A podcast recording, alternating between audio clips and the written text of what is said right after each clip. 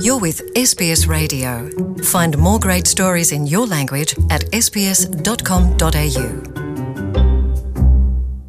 I'm on NITV Radio by uh, academic, performer, and artist uh, Tiriki Onus, joining us as uh, Rising is back with a set of six First Peoples designed trams set to roll out across uh, Naarm. Naarm is the Aboriginal name for Melbourne.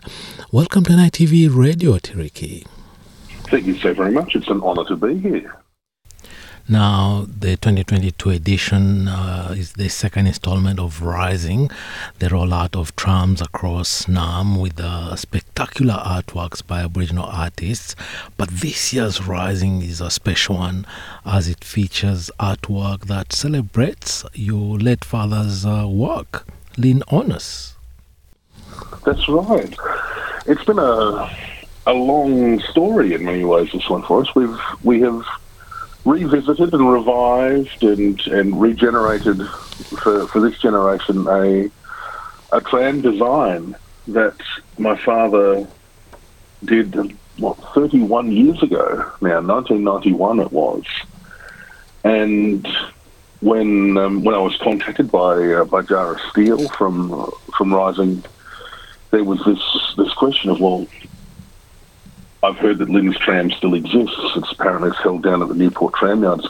Do you think we could we could revive that? And what an incredible joy and, and honour it was to be able to, to bring that work back and and this morning to see it back on the tracks once more in um, in a whole new in a whole new brand new uh, fancy latest generation tram to to once again be tearing up and down the uh, the tracks and, and Route 109 out to Box Hill and, and down to South Melbourne.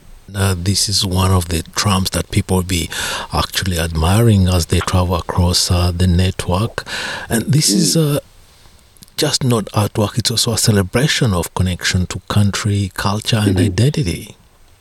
Absolutely, absolutely. There's so much of Lin's work, my father Lin's work, was about this very thing. It was about trying to to create a space to celebrate all aspects of his identity. Yes, he, he like me, was a, a Yorta Yorta and Dja Wurrung artist, but in so many ways, it wasn't enough for him just to tell that story. He wanted to be able to celebrate the tremendous work that others in his family had done. The fact that my grandmother was an extraordinary woman in her own right, had come to Australia from Glasgow in Scotland, was herself an, activist and an artist and a maker. And a lot of my father's work, in fact, all of my father's work, dealt in many ways with reconciling these different parts of his identity, not content to to just embrace one or the other.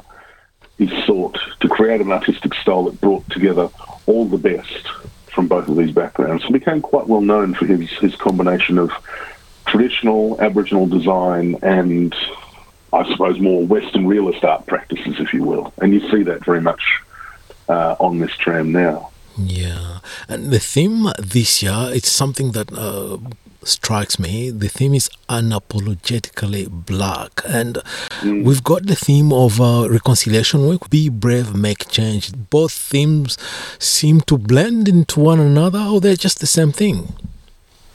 Well, I think they are in some ways the same thing. I think it's, there's something lovely about where they both come from. This idea of of being unapologetically black, and that, that that's something that certainly was instilled in in me by Lin, and I know that he got from his own father, Bill.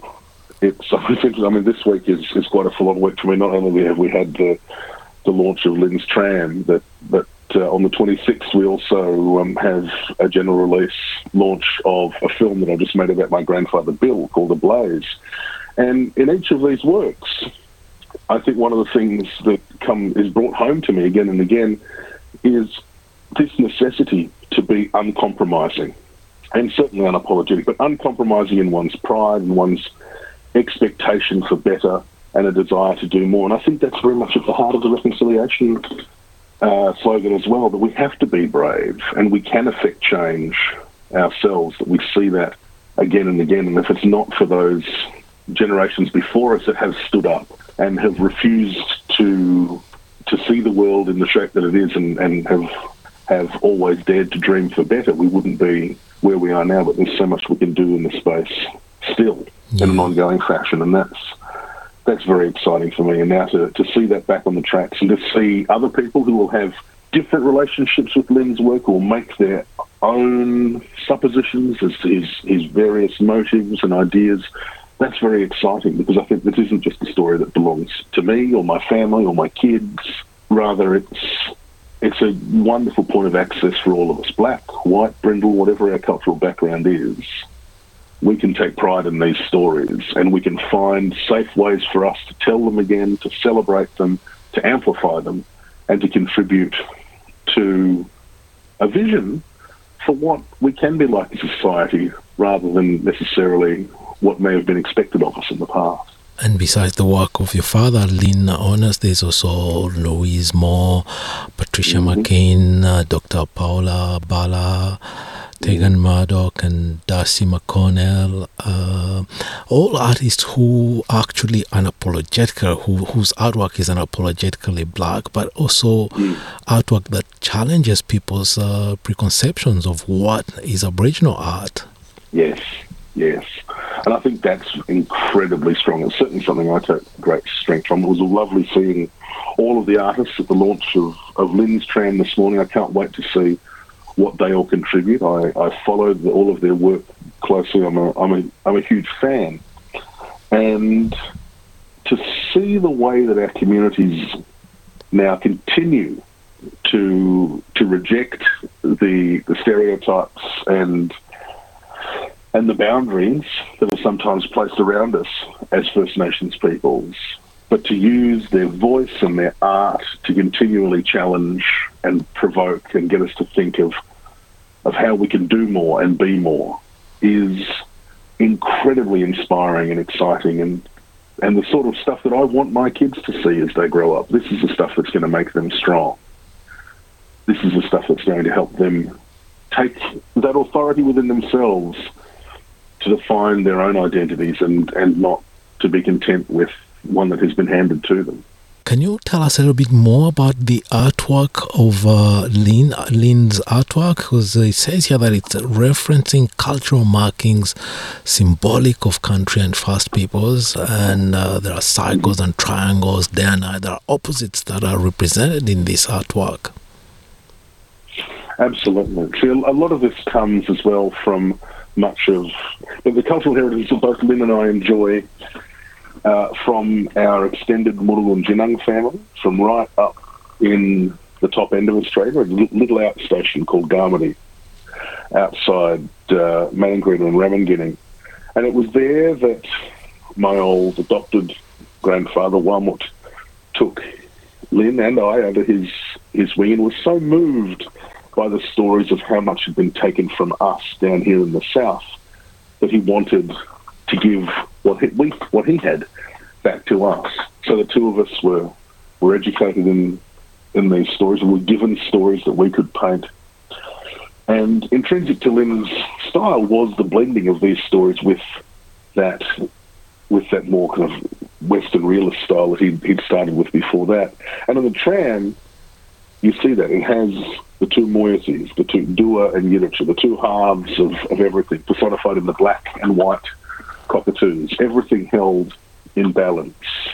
Dua being the black cockatoo, Yirritja the white cockatoo. But, you know, Dua is also the morning star, Yirritja the evening star, day and night, black and white, held in, in this space that one can't exist without the other. And beneath them, traditional designs that have come from here in the southeast that very much connect to country and place here, to narratives of of Kulin country and from our identity as Yorta Yorta and Wurrung people that Lin brought in. And I suppose in many aspects it is a physical personification of Lin and his search for identity and balance always in his work. And I hope and I believe that it does speak to many of us as Aboriginal and Torres Strait Islander people, how we find that balance in ourselves, how we how we live between these different worlds and indeed how we can have conversations based in strength about all that our families and our communities have done to get us here, uh, as opposed to the to the somewhat deficit-based and short-sighted narratives that perhaps governments and others would uh, would like to see us through. Yeah, and you just mentioned conversations, which is uh, something that these artworks will be sparking. And uh, they feature actually something that we see every day, but uh, they feature QR codes that enable uh, travelers to find out more about the artists and mm. their respective works.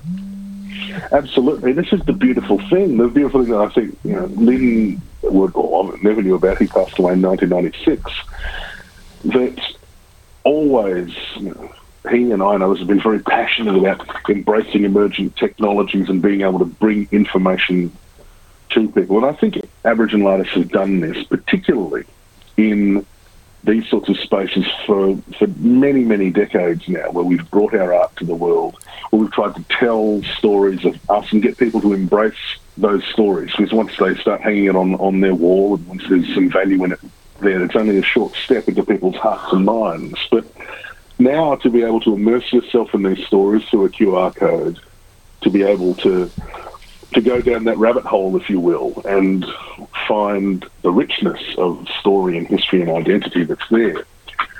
That's very, very exciting to me. And I'm, I'm just really pleased that we're able to hopefully bring Lin and his work to a whole new audience that may not have known it before. Yeah, and they'll be on display. Well, they'll be rolling up. Uh, they'll be mm. actually crisscrossing the city within the next uh, 12 months.